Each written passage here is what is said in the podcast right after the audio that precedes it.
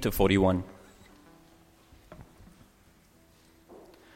So Paul stood up and, motioning with his hands, said, Men of Israel, and you who fear God, listen. The God of this people, Israel, chose our fathers and made the people great during their stay in the land of Egypt. And with uplifted arm, he led them out of it. And for about forty years, he put up with them in the wilderness. And after destroying seven nations in the land of Canaan, he gave them their land as an inheritance.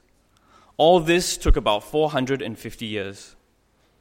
And after that, he gave them judges until Samuel the prophet.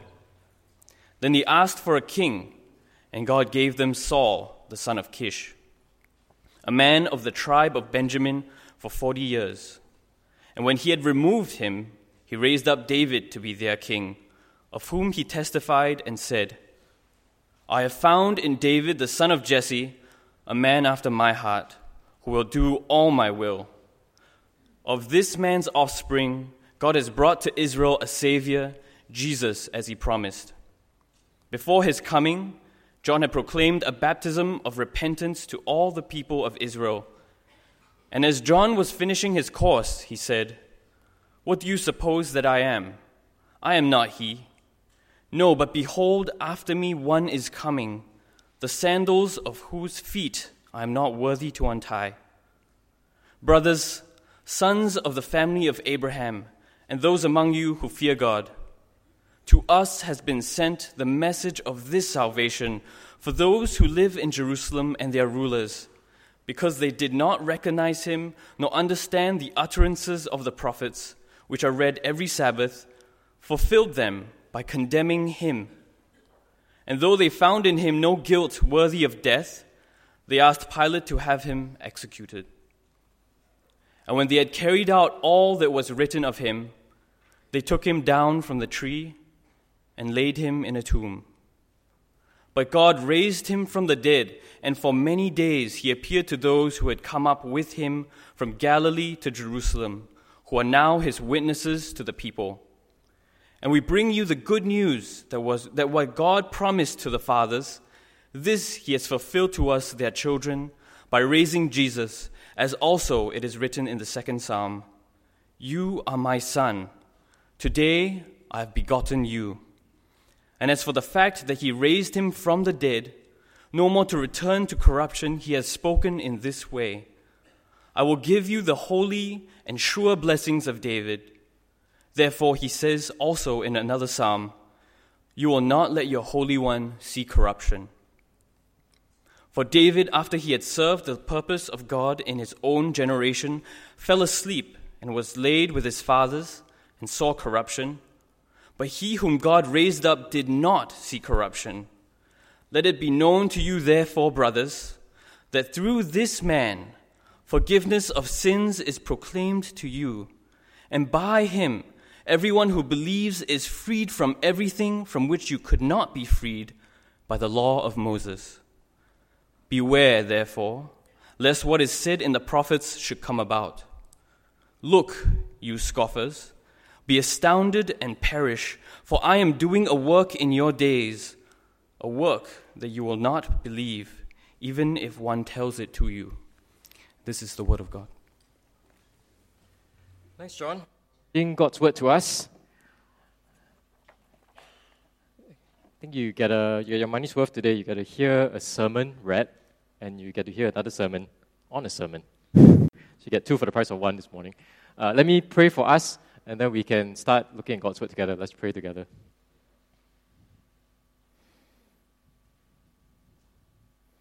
Gracious Father, we thank you for your word. We thank you that you have spoken. You are the God who uh, reveals yourself to us because you delight in drawing near to us. And Father, we pray that as we come to your word, we pray that you would draw us near to you. We pray that you would meet with us by your word and by your spirit. Open our hearts, we ask, even as we've just sung, Show us Christ. We pray that it may be so. We, pray that you would show us Christ. Help us to see our need for Him, and help us to come to Him and find in Him true rest. We pray this in His name. Amen.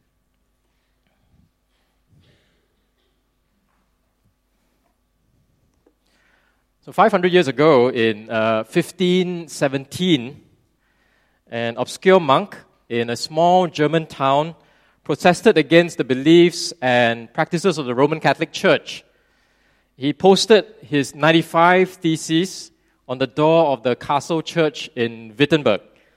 And he wanted the church to be clear about the gospel, so that 90, those 95 theses were a means of beginning a, a, a disputation, a discussion with the church about what the gospel is.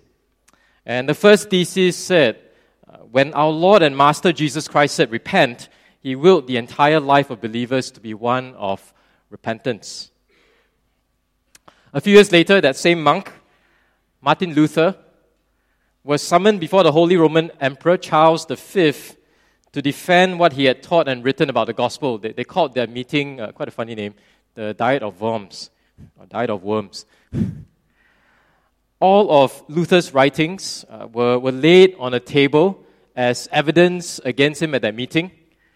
And uh, the prosecuting attorney, I think his name was John Eck, he, he challenged Luther on all of his writings, asking him, So, what, what do you stand for? Do you agree with all these 25 writings? Is this what you say about the gospel? You can imagine the tremendous pressure that the whole weight of the Holy Roman Empire was placed on him. He faced tremendous pressure to back down, tremendous pressure to recant, to turn away from what he believed in. So, in that moment, what did Luther say? He said, Give me a day. I really need to be sure. Give me one day to think about it. I will give you my, I will give you my answer at 4 p.m. tomorrow, the next day. How will we respond if we were in Luther's shoes? Would we stake our lives on the truth of the gospel? How would we respond? We're about halfway through our sermon series on the book of Acts entitled Unashamed of the Gospel. And to be unashamed of the gospel means that we are confident that the gospel will never disappoint us. To be unashamed of the gospel is to have the courage of conviction that the gospel is really worth living for and is also worth dying for. Now, to be truly unashamed of the gospel, I think step one is that we must be sure that the gospel that we're unashamed of is true. I mean, I don't think any one of us would be willing to die for a lie. Therefore, the, the title of this sermon, What is the Gospel? It's, it's not a trivial question. The, the, our answer to this question reveals what we really believe. You know, what, what we, it reveals what we truly build our lives upon. It reveals what we build our church upon. And oftentimes the gospel isn't lost because we wake up one morning and decide to deny it. But the gospel is usually lost more gradually. You know, we, we've seen this happen in the post Christian West. You know, one generation believes the gospel, the next generation assumes the gospel, sort of takes it for granted. Yeah, we, we know that. We can kind of talk about other stuff. There's so much other stuff we can talk about. And then the next generation loses it. So it's a, perhaps a three generation movement. And, and maybe some of us have even seen this happen in our own families, right? Where believing parents perhaps assume the gospel and our children and or maybe grandchildren seem to have lost it. Has this happened in our families? And this idea of getting the gospel right is it's not just getting our doctrine right, but we need the gospel for all of life. You know, not, the gospel is not just for non Christians, the gospel is very much for Christians as well. The gospel is not just the entry point into our Christian lives, the, the gospel carries us through our Christian lives. Uh, maybe an illustration would help. You know, many of us have flown on planes before, and we get a ticket that enables us to get onto the plane, and then we get to our destination. You know, sometimes we perhaps we think of the gospel as that plane ticket. You know, it gets us onto the plane, but once you're on the plane, you know, we're fine. We kind of leave the, the ticket aside because we're on, we're on the plane, we're, not, we're in our seats. But, but that's not how the, the Bible thinks about the gospel. The, the, the, the, gospel is not just that plane ticket that gets us onto the plane, the gospel is the plane itself that brings us to our destination and brings us safely home. Tim Keller, a pastor in New York, I mean, he said it really well.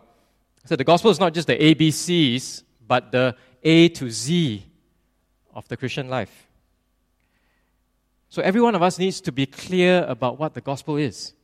And in our passage today, as uh, John just read for us, we hear the Apostle Paul answer this crucial, this crucial question What is the gospel? Paul, Paul and Barnabas are on their first missionary journey. And having left Cyprus, they've traveled across the Mediterranean Sea to Perga, where we're told John Mark suddenly left them, but we're not told why he does that. So Paul and Barnabas then go on on their own to Antioch in Pisidia, which is located in modern day Turkey. And this is a different Antioch from the Antioch that they came from, that sent them out.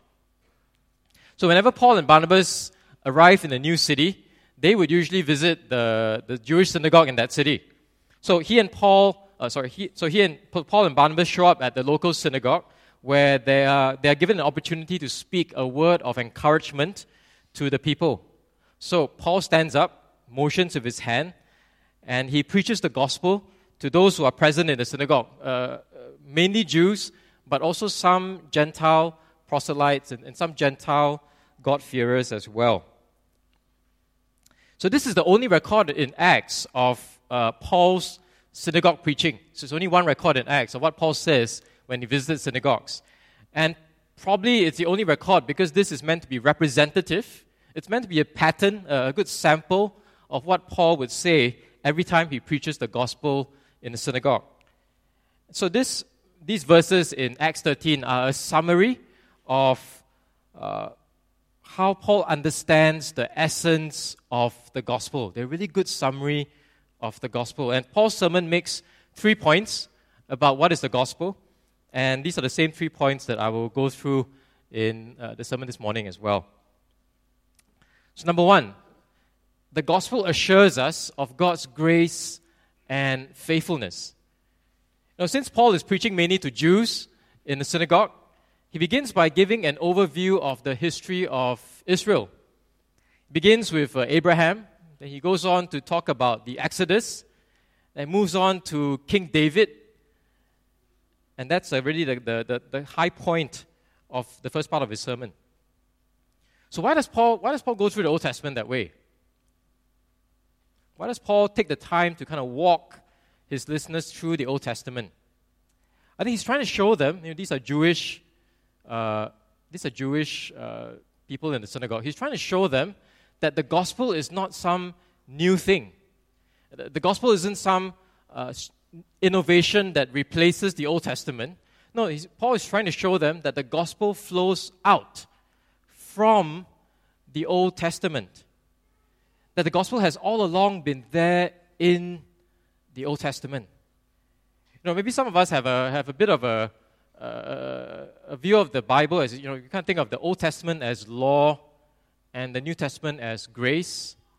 You know, or maybe we think about the, the Old Testament, God is a kind of wrathful, angry, judging God.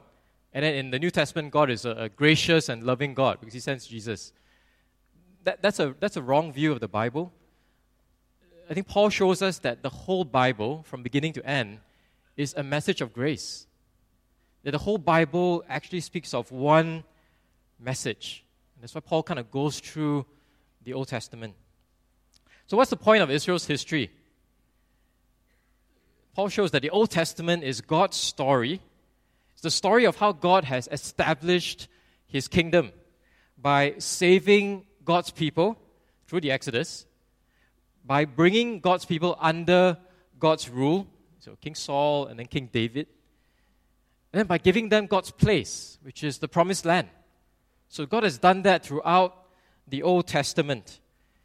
God's grace and his faithfulness forms the foundation of the entire Old Testament story. So if you look at verses 17 to 23, what, what's Paul's emphasis in these verses? Paul emphasizes what God has done again and again and again throughout the history of Israel. You know, he, he chose Abraham, Isaac, and Jacob.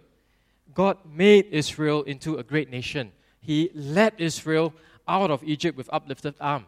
He put up with them in the wilderness.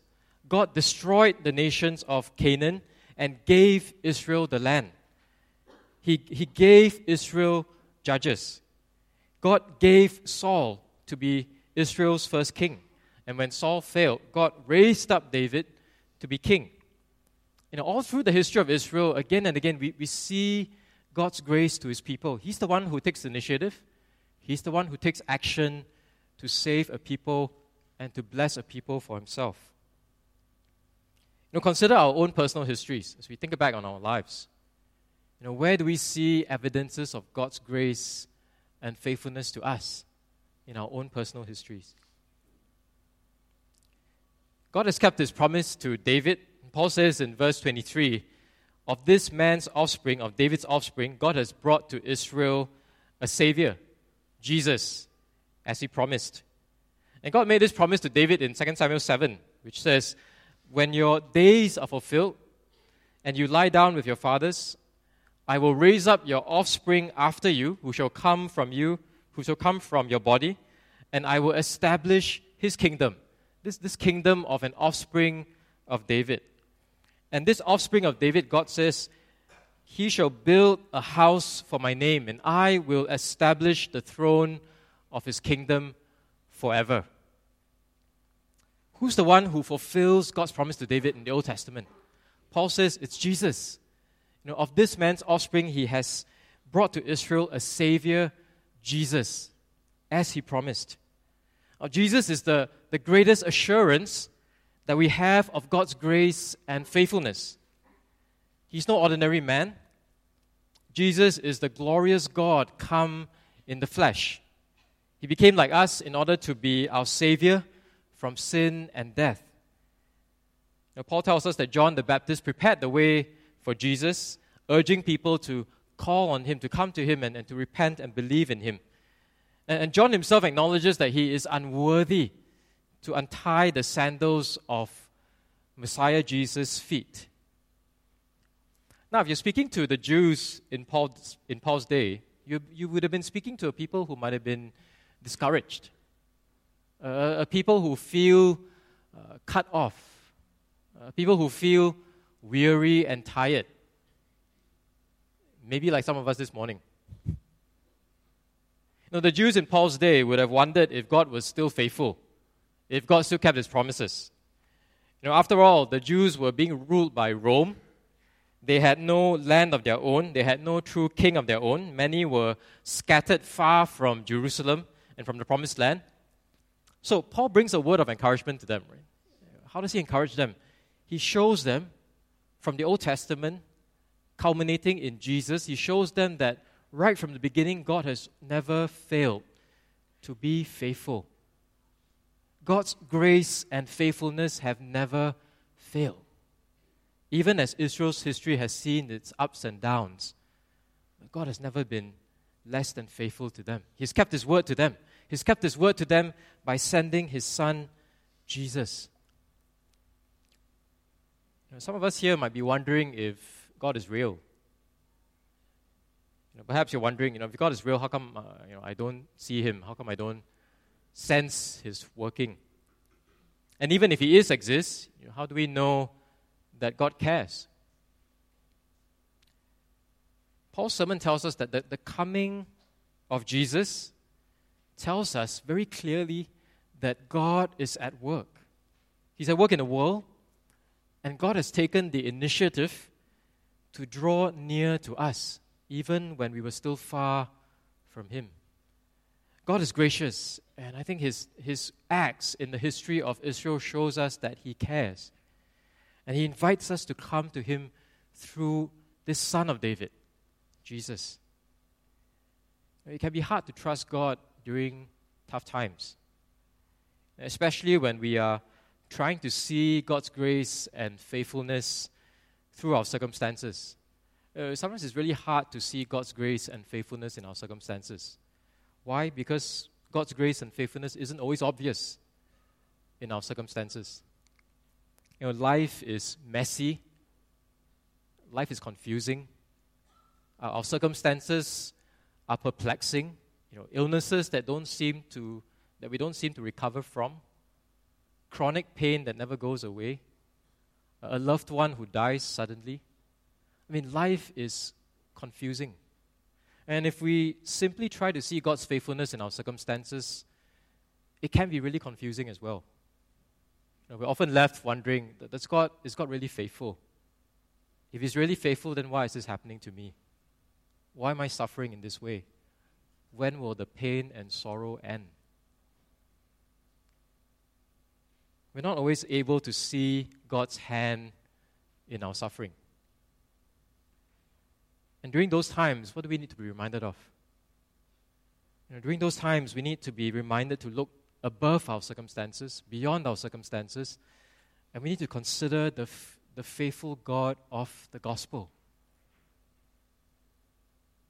The gospel is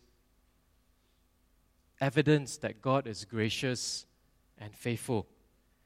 And because of the gospel, we can know for certain that He's faithful because He has kept every single one of His promises to send a Savior. That, that's evidence of God's faithfulness to us. Uh, we, we need no greater evidence than to consider how Christ has come in fulfillment of every single one of God's words to us. And one day, God will keep His promise to make all things new through His Son. So, our hope is not ultimately based on our circumstances, our, our sense of well being, our, uh, our sense that God is near is not ultimately founded on our circumstances, which change with the changing seasons of life, but our hope is ultimately anchored on the unchanging faithfulness of God to us in the gospel of His Son. Now, Paul's, Paul's sermon shows that the Old Testament is fundamentally a book about Jesus. Now, God's makes, God makes promises in the Old Testament that He keeps in the New Testament with the coming of His Son. So, you know, if you want a, like a two word summary of what the Old Testament is about, you know, the Old Testament is about really promises made, and the New Testament is about promises kept. And the Bible is ultimately one story that reaches a climax with the coming of Jesus. That the whole Bible points to the Messiah, to Jesus Christ. You know, so all, all the stories in the Bible, you know, you, you know, if you read the Old Testament, you have all these individual stories. You ever wondered how all these individual stories kind of connected to one another? All these stories connect to that big story of the coming of Jesus in fulfillment of all of God's promises. What's, what are some good resources to help us to think about this? Right? I, you know, this is something that we've read with our children at home, and we found it really helpful. You know, sometimes we think, how do we teach the, the Old Testament, especially, in a way that shows this big story of the coming of Jesus? Right? The Old Testament stories are not just individual morality tales or, or individual stories of different heroes, but rather the Old Testament is a story of how all these people point to the coming King, Jesus Christ. So this is something that we've done with our kids at home. You know, we've, we've read from this book. Maybe you can zoom in on the camera. It's an advertising break. It, it's called the Big Picture Story Bible. And, and you know, if you're not a kid, you can read this too. It, it's a really helpful book. So we read this with our children, and it's a really helpful book that shows how all the stories in the Bible connect with the coming of Jesus Christ, that big story. So, one, the Big Picture Story Bible. Another helpful book to read if you're a parent, you have kids, you're wondering what, what can I read with them during our devotions, uh, read this the Jesus Storybook Bible. I mean, another really good resource that helps us to see how all these Old Testament stories, how, how, how, all the whole, how the whole Bible really points us to Jesus Christ. Uh, Sunday school teachers, you might want to just pick up these resources and just take a look at them. So, the Big Picture Story Bible and the Jesus Storybook Bible. So the gospel of Jesus Christ is, the, is really the, the context in which the whole Bible is rightly understood. Know, this means that when we read or when we teach the Bible, we must ask what any particular passage of the Bible tells us about Jesus. How does it connect us to, to Christ and the gospel?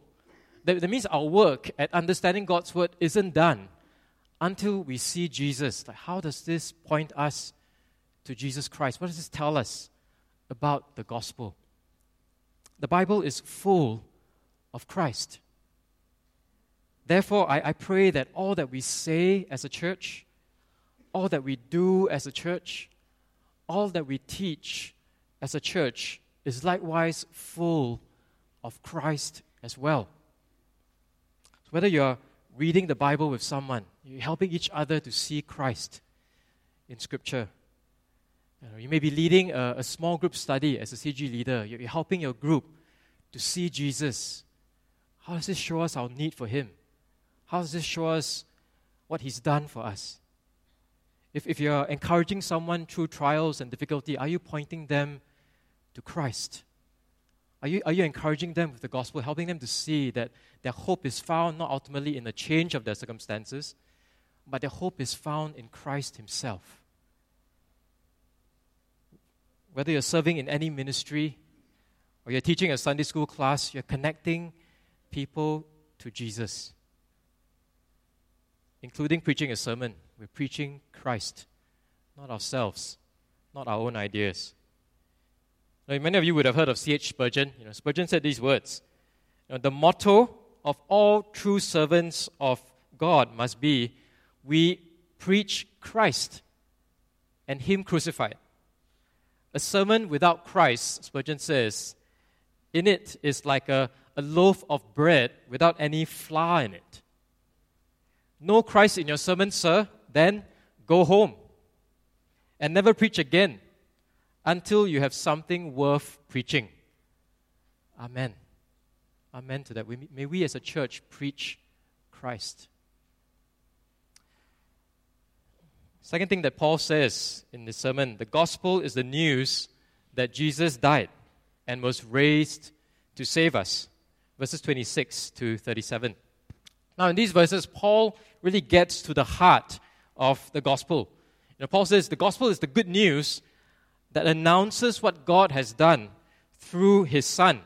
You know, it's important to realize that it's news, right? The gospel is good news.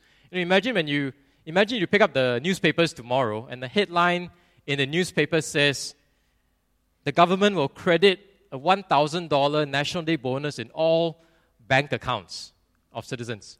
It's not true, okay, so don't, don't check your bank account just yet. Imagine, imagine that, imagine that's a headline that you read tomorrow. How would you respond to that headline, that piece of news? Right? You, you wouldn't say, oh, that's a nice suggestion, I hope it comes true. Right? You wouldn't say that, because news, right? It's a newspaper. You wouldn't say, oh, great, let me, let me see if I can raise the $1,000 for myself and, and try to earn that money by myself. No, you, you wouldn't say that. You, know. you read that headline and you receive it as news of something that the government has done and will do. And you receive it as done, as accomplished fact. And you simply receive the benefits of the government's generosity. I mean, that, that's how we respond to that headline, to that piece of news. The gospel is just like that the gospel is news. It, it, it's like the headline that we read in the papers that announces what God has already done through Jesus, his son. The gospel is not good advice. The, the gospel doesn't say to us, hey, I think it's a good idea for you to get your life together. The gospel doesn't say that. The gospel says God has done something through his son. So the gospel does not, the gospel does not primarily teach us a way of life. The, the gospel doesn't say live in this way, actually. The, the gospel isn't something that we do, but the gospel is something that has been done for us. And something that we simply respond to, like the news that we read in the newspapers. Yes, the good news must and will lead to a new way of life. But, but we mustn't confuse the results of the gospel, which is that new way of life, with the gospel itself. Now, why is it so important to keep them distinct? Because Scripture is very clear about this. Scripture says to us, For by grace you have been saved through faith, and this is not your own doing it's not something that we've done. It is the gift of God, like the thousand dollars that the government will give into, will put into your bank accounts. No, it, it's not a result of works, so that no one, no one may boast. And if we confuse the gospel with the results of the gospel, then, then we can easily drift towards salvation by works, even if it's just a bit of works. We can, we can begin to drift towards legalism, being judgmental against others who don't meet those standards that we've set. And we, we can drift towards pride, a sense of self salvation. We can drift towards moralism. I mean, so it's so important that we get the gospel right and, and keep the gospel distinct from the results of the gospel. At the same time, we mustn't separate the good news from the new way of life that results. Because the same passage that I've just read from Ephesians 2 goes on to say, For we are God's workmanship, created in Christ Jesus for good works, which God prepared beforehand that we should walk in them. You know, the, the, the gospel is news and is distinct from the results of the gospel. But if we separate the, the good news from the results of the gospel, what are we left with? We're left with formalism. We're left with empty religion, hypocrisy, dead orthodoxy, and maybe even licentiousness, where we kind of live as we want because, hey, we're saved, right? So we can do whatever we please. So, so important to kind of keep those things distinct the gospel and the results of the gospel and not separate them as well. So, what is the gospel? Paul tells us in these verses that the gospel is the good news of what Jesus has done. And two things really Jesus died for our sins according to the scriptures, Jesus was raised on the third day according to the scriptures.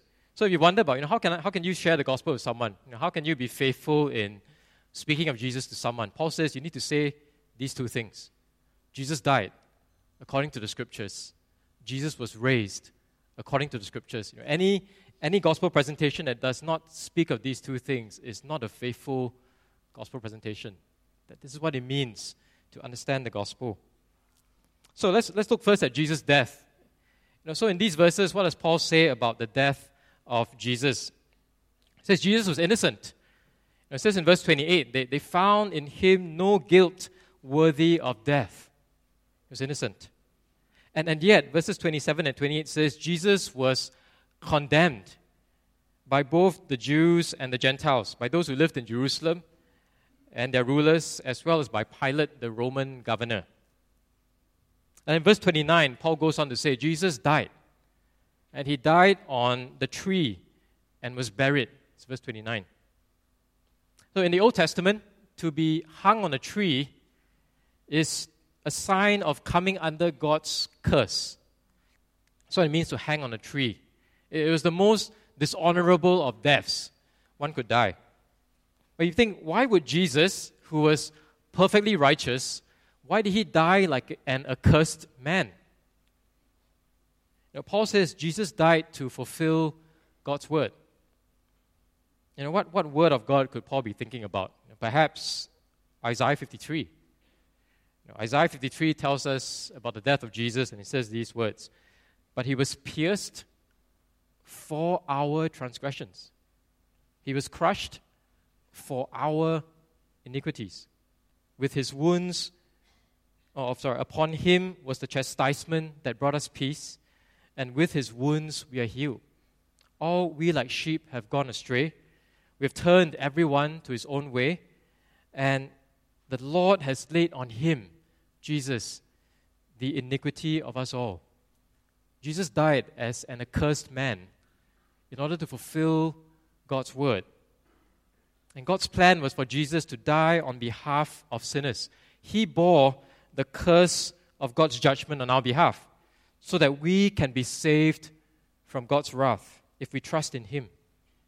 Jesus is the righteous servant who suffered in our place for the sake of the unrighteous. So, this is what Paul says about the death of Jesus. He died as a sinner not because he sinned himself, but he died, identifying with sinners, taking on himself the guilt of our sin. And then Paul goes on to talk about Jesus' resurrection in his sermon. Paul says, God is the one who raised Jesus from the dead. Verse 30. And, and by raising Jesus, God shows that he is well pleased with his son, with the perfect obedience of his son.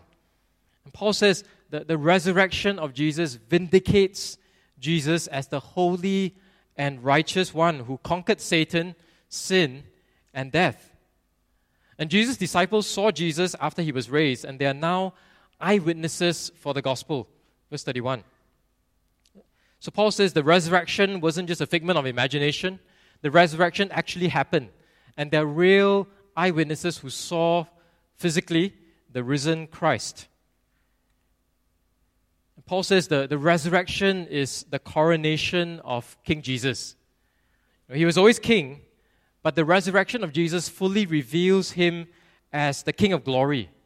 And Jesus' resurrection exalts him as God's glorified Son, who comes from the line of David in fulfillment of 2 Samuel 7. God's promises there. Paul says Jesus is David's greatest son, the, the king who rules on God's throne forever. Forever because he has been raised from the dead, never to die again, in fulfillment of God's word. So then Paul goes on to quote two Old Testament passages that, that kind of show us this truth. First, he quotes from Psalm 2, which reads As for me, I have set my king on my holy hill. I will tell of the decree. The Lord said to me, You are my son. Today I have begotten you. Then Psalm 16, I have set the Lord always before me, because he is at my right hand, I shall not be shaken for you will not abandon my soul to Sheol, or let your Holy One see corruption.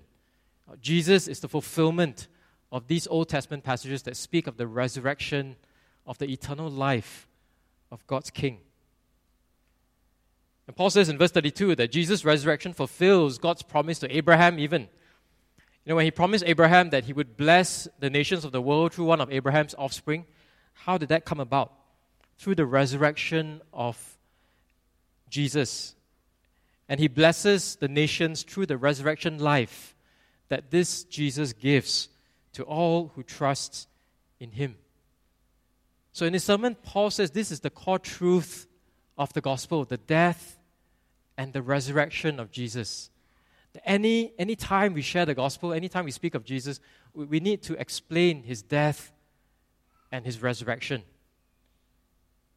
But, but these truths that we explain, his death and his, and his resurrection, are not just kind of historical facts outside of us, but rather, if you think about it, when we believe in Jesus, we are joined to him by faith.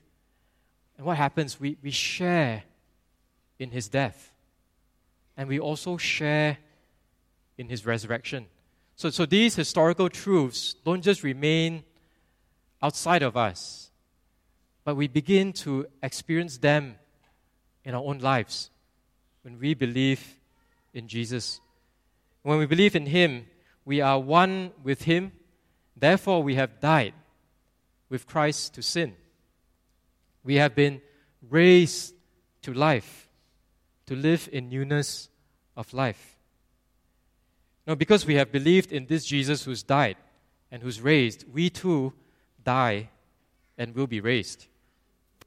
Now, this is what it means to, to die to ourselves every day. I think that's why Luther said the, the whole Christian life is one of repentance. Because if we've been united to Christ, we die to ourselves every day. What does that look like? What does it look like to die to yourself every day? Maybe putting aside opinions and ideas that don't conform to Christ. Maybe kind of being willing to forego your own personal comfort your, your own uh, long established practices because you're, so, because you're so used to them. Maybe it means to die to that. Because that's what it means to die to yourself. It, it means to, to put aside anything that hinders you from following Jesus, from putting his gospel first in your life. It means also looking at our relationships. Do our relationships really honor Christ? and other things in, the, in our relationships that we need to die to in order to follow Jesus? Am I willing to, to serve someone else in humility? To, to, to lay down my preferences? Because that's what it means to die to myself.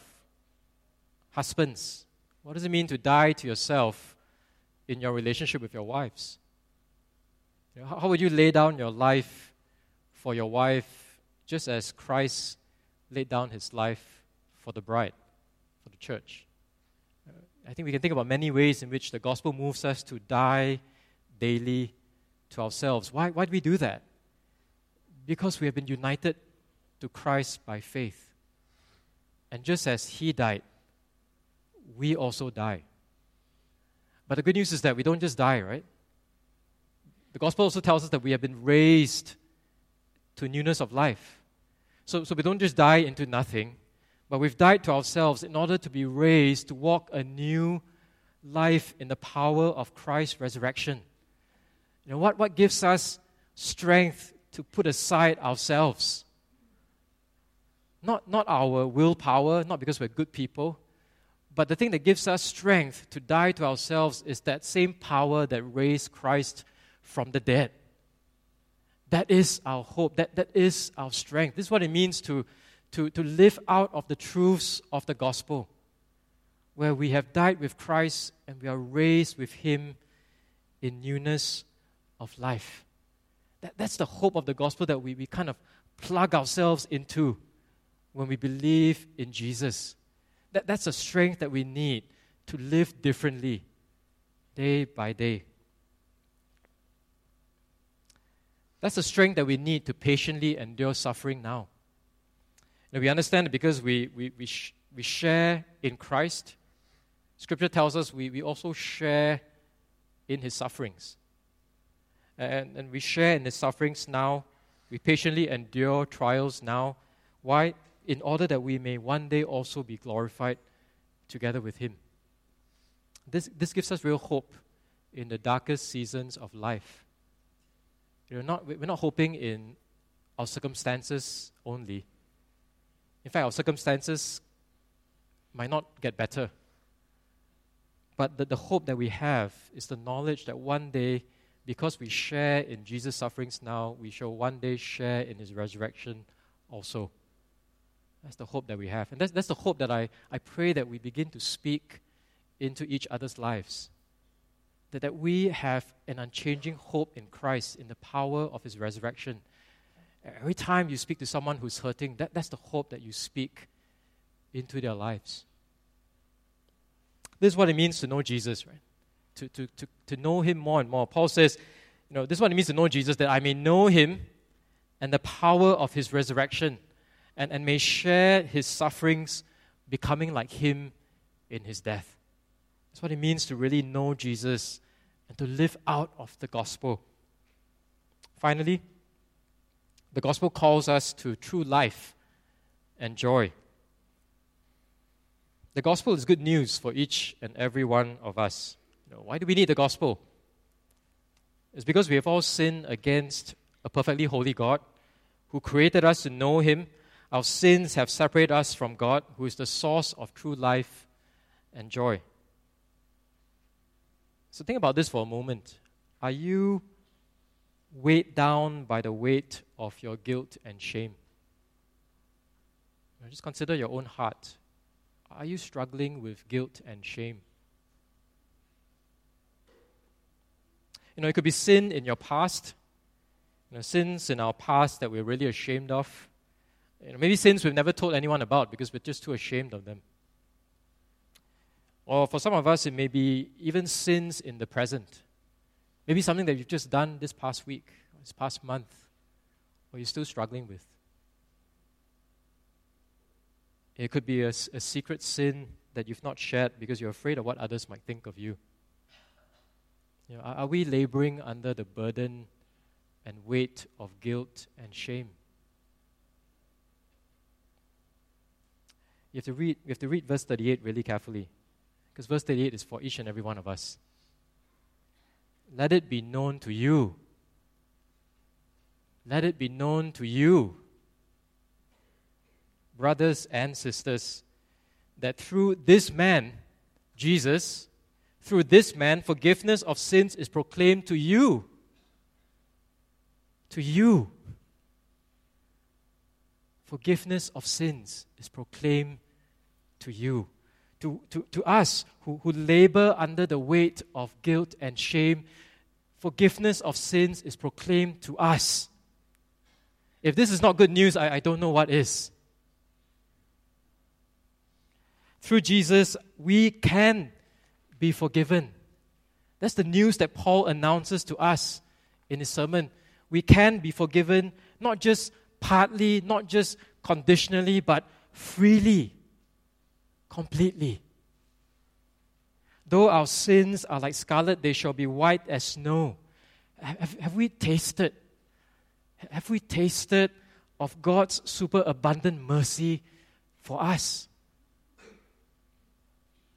Have you, have you tasted God's mercy and allowed that mercy to lift the weight of guilt and shame that so burdens your heart? Have you tasted of God's amazing mercy?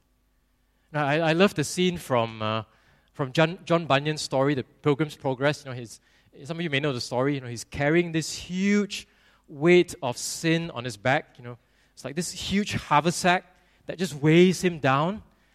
And then, and then this then pilgrim, you know, Christian, that's his name. He, he walks closer and closer, and he sees the cross.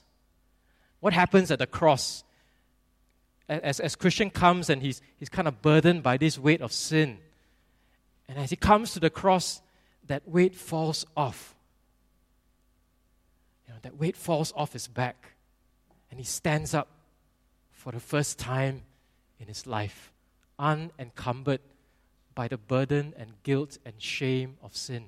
That, that's the glory of the gospel, friends. Meditate on verse 38 again and again. This is proclaimed to you forgiveness of sins. And, and having received this kind of mercy, you know, I think it's very natural that we would be merciful to others as well because we've received such abundant mercy from God.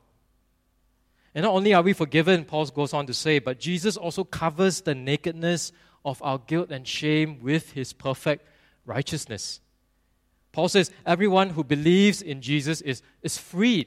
And the word free is better translated justified. That's what the word means. Everyone who believes in Jesus is justified, declared righteous by God from everything.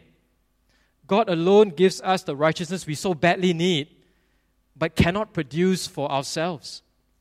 And because of Jesus, we can stand before a holy God, righteous and unashamed. And I pray that each and every one of us will, will be able to say these words. You know, our hope is built on nothing less than Jesus' blood and righteousness. You know, Paul says that the law cannot justify us, good works cannot save us. We're righteous not because of how well we obey or perform. We're righteous because Jesus perfectly obeyed God for us. You know, legalism, moralism, the you know, religion kind of says you must do. You must do in order to be accepted. You must be a certain way in order to be accepted. But Jesus in the good news says, done. Done. What do you say on the cross? It is finished. Do we really believe that? It is finished. Done. An amazing thing is that this Jesus invites us to share in what he has already done. Jesus calls us into the freedom of the gospel, but we can find true rest for our souls. So do not harden your heart in unbelief against the gospel. You know, Paul warns in verses 40 and 41 that those who reject the gospel will perish. So don't be like those in this account who opposed Paul and Barnabas and, and drove them away out of their city. Instead, you know, hear the call of the gospel, hear the comfort of the gospel, and come. come and put your faith in Jesus. You know, re- receive Him. And even if you've received Him, ask for a, a fresh kind of appropriation of Him. I ask that He might make the gospel real again in your heart. You know, he will fill us with joy and the Holy Spirit. You know, I, I, I like how joy is a mark of a true follower of Jesus, right? Joy. Unbridled joy in Jesus. Now, scripture says the, the, the joy of the Lord is our strength. And how do we have joy in the Lord? By receiving joy through the gospel of Jesus Christ. As we gather as God's people, we rejoice in this salvation that we have freely through the Son of God. And I pray that we as a church will be characterized by joy, by gospel joy, where every time we meet, we are giving thanks to God, we are praising God for what He's done for us through His Son. Every time we meet with one another, we are encouraging one another with the joy that is ours through Jesus Christ. And I, I wish I saw more smiling faces. It's okay. Joy could be in our hearts. I wish we as a church would just overflow with joy so that we, we, we're known as a church of joy, where, where people who come among us experience the joy of knowing Jesus. You know, maybe know this joy that is true because of forgiveness of sins, because of righteousness through Jesus Christ. The gospel that we proclaim is the power of God for salvation. And I began with the story of Luther. You know, I left it when Luther asked for a bit of a recess and he spent one day thinking about his answer. So the next day, Luther came back and Luther was ready to give his answer to the prosecution. What did he say? Luther said these words about the gospel. He said, I consider myself convicted by the testimony of Holy Scripture, which is my basis. My conscience is captive to the Word of God. Thus, I cannot and will not recant. Because acting against one's conscience is neither safe nor sound. God, help me. And I pray that God will help us to be unashamed of this gospel, this gospel that truly saves this gospel that gives us forgiveness, free forgiveness, this gospel that gives us joy, that gives us righteousness in Christ. Now, now this is the gospel worth living for. This is the gospel worth dying for. I pray that each and every one of us will be unashamed of this gospel. We're going to sing in a moment, you know, Come, ye sinners. And I, it's a new song, I understand. But as we, as we sing the words of this song, I, I pray that we would see ourselves as sinners in need of this gospel. That as we sing these words, these words reflect the state of our hearts. It will cry out to Jesus, Yes, Lord, come. And may we come to you and, and find in you true life and joy. Let's spend some time praying together. And then after that, the, the song, the music team will come and lead us as we sing this song together. Let's all pray together.